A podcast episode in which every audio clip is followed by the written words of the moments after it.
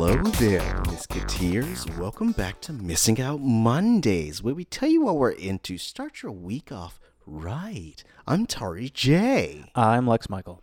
Lex Michael, you know what I'm into this week? What's that? I'm into the Amazon Prime original series, Hunter. Ooh, how is that? It's not bad. Oh, okay. Let me get up and watch it right now. That enthusiastic rave review has inspired me. I watched the whole thing in this weekend, so if that says anything, I binged it. It's intriguing enough. If you're unfamiliar with the concept, it takes place in the late 70s. And this group of people discover that there are Nazis hidden among us. And it really dives into this idea of a real thing that happened, which was Project Paperclip, which was after the Second World War. The Americans and the Soviets were essentially vying for supremacy. And so they were like, yo, why let all these monstrous German brains go to waste? Why don't we make them help us with stuff? Yeah, so they hired a bunch of Nazi scientists. Right. And so this is basically the regular peoples, finding out about that. And people and this small group decide that they are going to hunt these people down. And so they are Nazi hunters. And I think the really interesting thing about the show is that, one, it really does a good job of depicting how horrible the German extinction of the Jewish people was, and it shows how terrible the Auschwitz conditions were. Yeah, not good. Yeah, not that you ever doubted it, but I also feel like we are we're so far removed from it, especially at this point in history, that it's easy to just be like, yes, 6 million Jews died in the Holocaust, and that is sad. But it's also another thing. It's an abstract concept, right? Like that number doesn't. It's so big that it's almost meaningless in terms of how difficult it is to wrap your head around something like that in the abstract, right?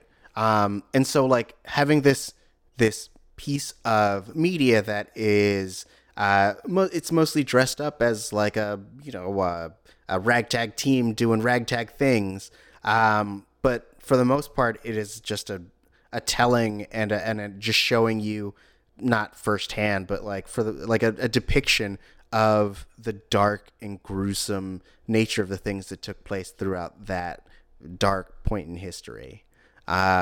So I think that people should check it out.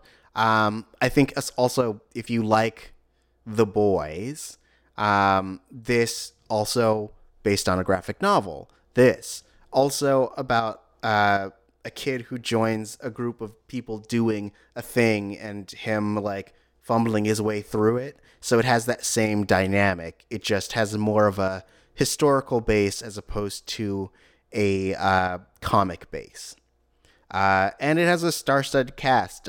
Logan Lerman, who you might know as Percy Jackson, the Lightning Thief, and as you know, it has Al Pacino in it. Let's go through this roster. It has Saul Rubinek, Carol Kane in it, Josh Radnor, Greg Austin. If you watch the show Class, I did not know it had Josh Radnor. So wait, who does Josh Radnor play? Josh Radnor plays an actor who is trying to get his life back together. All right. It's good. Okay. His character's obnoxious, but Is he just Ted Mosby again? Is he just Ted Mosby, but against Nazis? Maybe. As opposed to Ted Mosby previously for Nazis? Right, of course. That's why I really do. I feel like How I Met Your Mother really dropped off in the final couple of years when he got super into Hitler, which is crazy because he's so Jewish. It's real weird. Clearly they were saying something, right? It also has Louis Ozawa and Kate Mulvany in it. Also Dylan Baker. Oh, nice. Yeah. So it's star-studded. So good. So I recommend it. Check it out. It's on Amazon Prime. It's called Hunters. Lex, what are you into? So you know what? I'm very late to this party, but finally this past week I played through the main campaign of Star Wars Battlefront II for PlayStation 4. Okay. A game that I was very intrigued about when it was first released, because I had enjoyed a lot about the first most recent incarnation of Battlefront 1, but I'm not a huge online gamer, and what I felt was really missing, and clearly this was a sentiment shared by a lot of players, was like a strong single-player campaign. Yeah. They said that they were going to do that, and they released the game and for the full price of $60, and the reviews started coming out, and they said, here's the thing, the campaign actually for the most part, like what you're doing here is really effective. Mm-hmm. It's also really short. Like real short, like the focus of the game is still very much on the massive online multiplayer stuff, which was just not, again, like for me, that's fun. But for me, the way I want to engage with games is very minimal replay value in that for me, right? I feel like I get diminishing returns really quickly. So okay. I didn't want to spend the $60 to play through a game that I was going to have gotten most of my real sort of charge out of after 7 to 10 hours or so. Okay. Just recently it dropped to like $12 on the PlayStation Store. So I finally grabbed it, picked it up. I will say this, if we're only looking at the single player campaign, for $60, I don't know if I could say I think it's a great game. For $12, I think it's a pretty great game. And the game itself, you're dealing with a lot of similar mechanics, so there is a bit of occasionally like a weightless quality and stuff. But I think the story that they're telling in that single player campaign is really interesting. You play sort of a commander of an elite squad of troopers in the aftermath of the Battle of Endor, so the very end of Return of the Jedi, when spoilers for Return of the Jedi, when the second Death Star is destroyed and the Emperor is killed and stuff.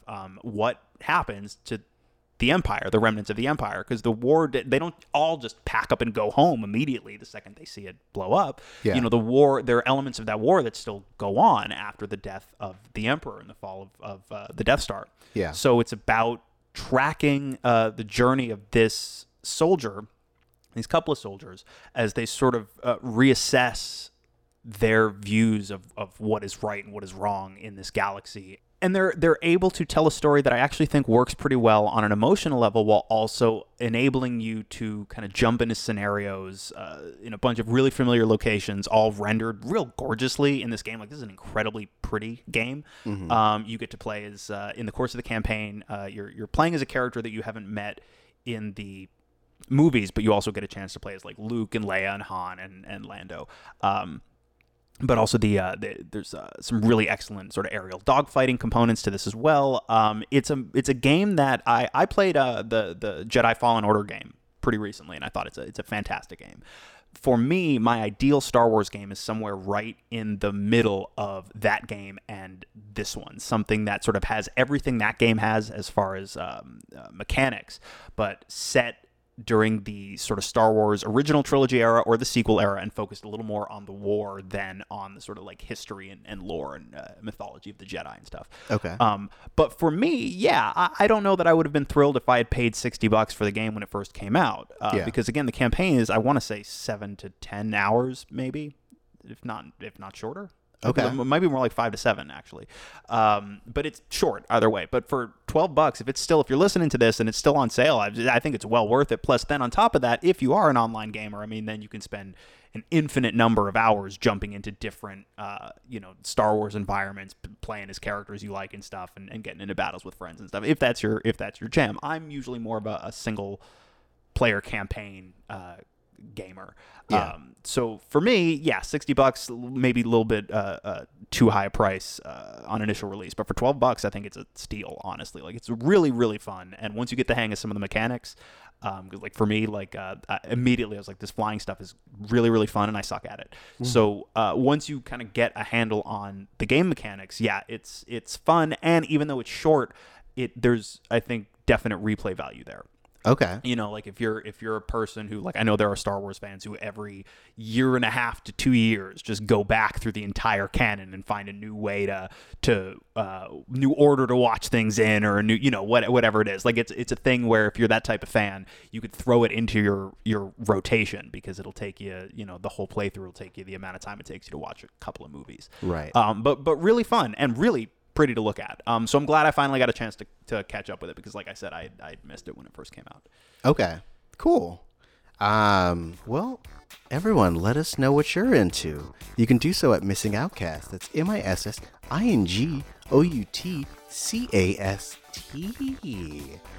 But also make sure to join us tomorrow. We're going to be talking about Death Note, the 2006 anime adaptation of the manga. So really come in, check us out. I think I may have found something that Lex might finally like.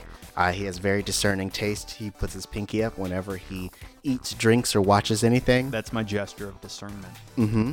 And so really come check out this conversation that we're going to have because I think I got him. I think I finally got him, guys. So tune in tomorrow and we will see you then. Until then, make sure that you go out and vote if you haven't already done so. Because you have until tomorrow. Tomorrow's Super Tuesday, so get your primary votes in. We'll see if your candidate's even still here by Tuesday after we'll hear this. People are dropping. People are dropping left and right. Yep.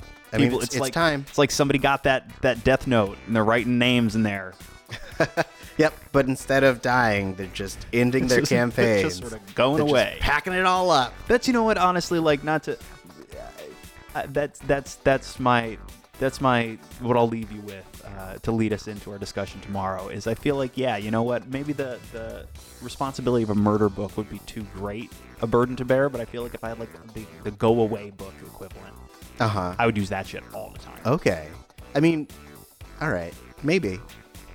just go away. Like, you don't have to die. Just go somewhere, never bother anybody again. That is death, sir. No, they could still be alive. Like, they're allowed to go and, like, get an apartment somewhere else and, like, not bother anybody. But they have to bother... Anyway, it doesn't matter. Not talk to anybody. It's just, like, you can't do any bad things to people. Okay. Like, you're entitled to the same, you know, life, liberty, pursuit of happiness as we are, but you just can't bother anybody. And whereas, like... everybody else, you shouldn't bother people. You are now actually bound by hard magic, so you, like, you can't. Oh, okay. Yeah, I dig that. But you also, like, have to go, like, seek shelter. You're allowed to live wherever, like, you have to and stuff. Like, you don't have to go off into the woods and build a cabin from scratch by hand, but you do have to get as far away from other people as you reasonably can. Okay, cool. I look forward to the getaway book Moon Ventures. Yes, you have to go to the moon. Yep. All right, we will see you tomorrow. Did we already say our social medias? Twitter and Instagram at the Lex Michael. Awesome. I'm Tari J. Both of those places as well. See you then. Bye. I'm dead.